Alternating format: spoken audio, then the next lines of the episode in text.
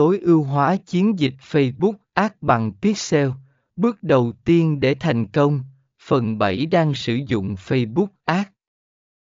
Nhưng bạn có biết chính xác Pixel là gì và làm thế nào nó hoạt động?